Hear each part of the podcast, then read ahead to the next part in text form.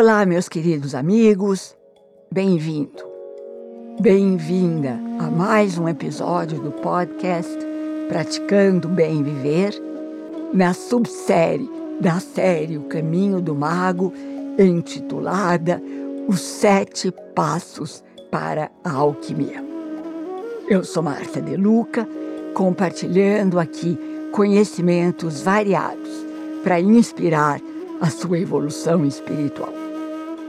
E agora, dando andamento à subsérie Os Sete Passos da Alquimia, já estamos no segundo episódio para nos tornarmos magos e magas.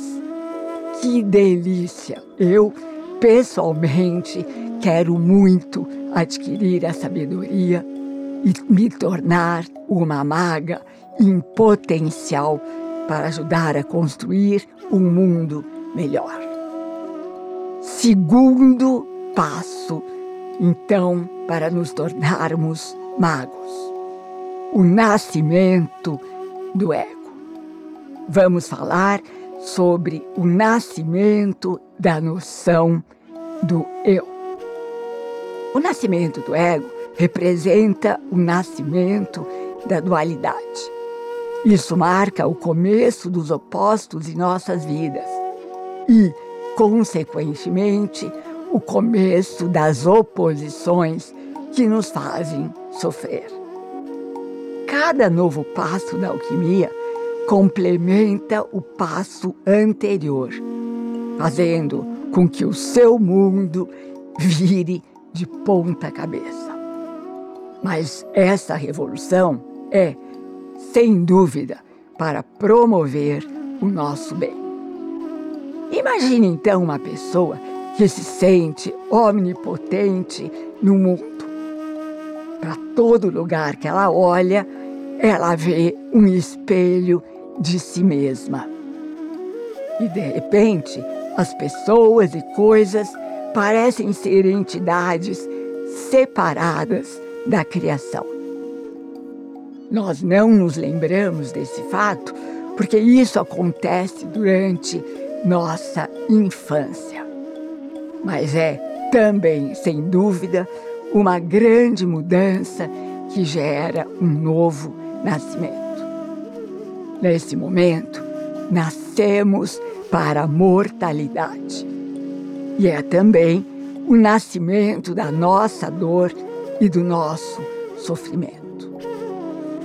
Conforme a curiosidade do bebê volta sua atenção para o mundo aqui fora, o que você acha que ele vê?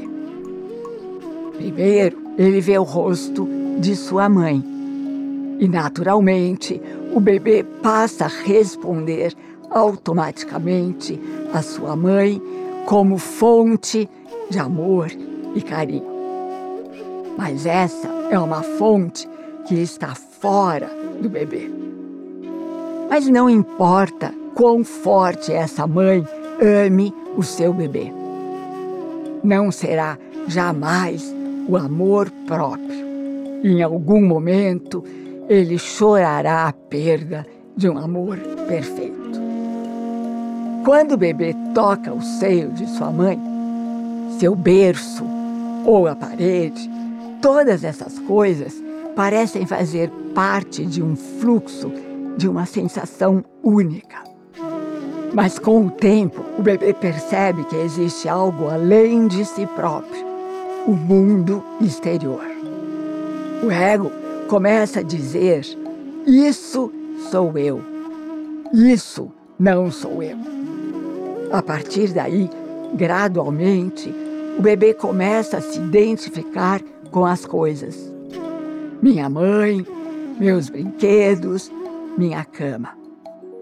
Nesse momento, a preferência nasce. Nessa separação, você começa a se ver como objetos e eventos. Perdemos a habilidade de nos enxergar como a fonte de tudo que existe. Quando começamos a explorar o mundo aqui fora, tudo parece ser fascinante. Você atrela sua felicidade a isso.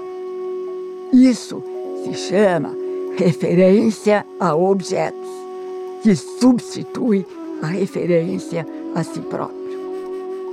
Mas nada está perdido. O nascimento do ego dá lugar a aspectos que você pode sentir em si mesmo: medo do abandono, necessidade de aprovação, possessividade, ansiedade, culpa. Você se torna viciado, entre aspas, no mundo, porque você não se sente mais preenchido. Mas não há necessidade de nos desesperarmos, porque atrás de todas essas mudanças, a imensa força do universo continua a existir. E para finalizar este episódio, quero fazer um convite a todos vocês. Vamos aprofundar a reflexão sobre o nosso ego, sem julgar, mas com muito discernimento e curiosidade. Tenho a certeza de que essa profunda reflexão fará de nós seres humanos melhores, conscientes do nosso próprio ego. E ao estarmos conscientes de que nosso ego existe, vamos praticar o controle dessa individualidade para ampliarmos nossa consciência de unicidade. Deu para entender? Sim, porque para bom entendedor, meia palavra basta, não é mesmo? E aqui me despeço com a famosa saudação: o mago que habita a caverna de cristal do meu coração, saúda o mago que habita a caverna de cristal do seu coração. E assim vamos evoluindo sempre. ナマステ。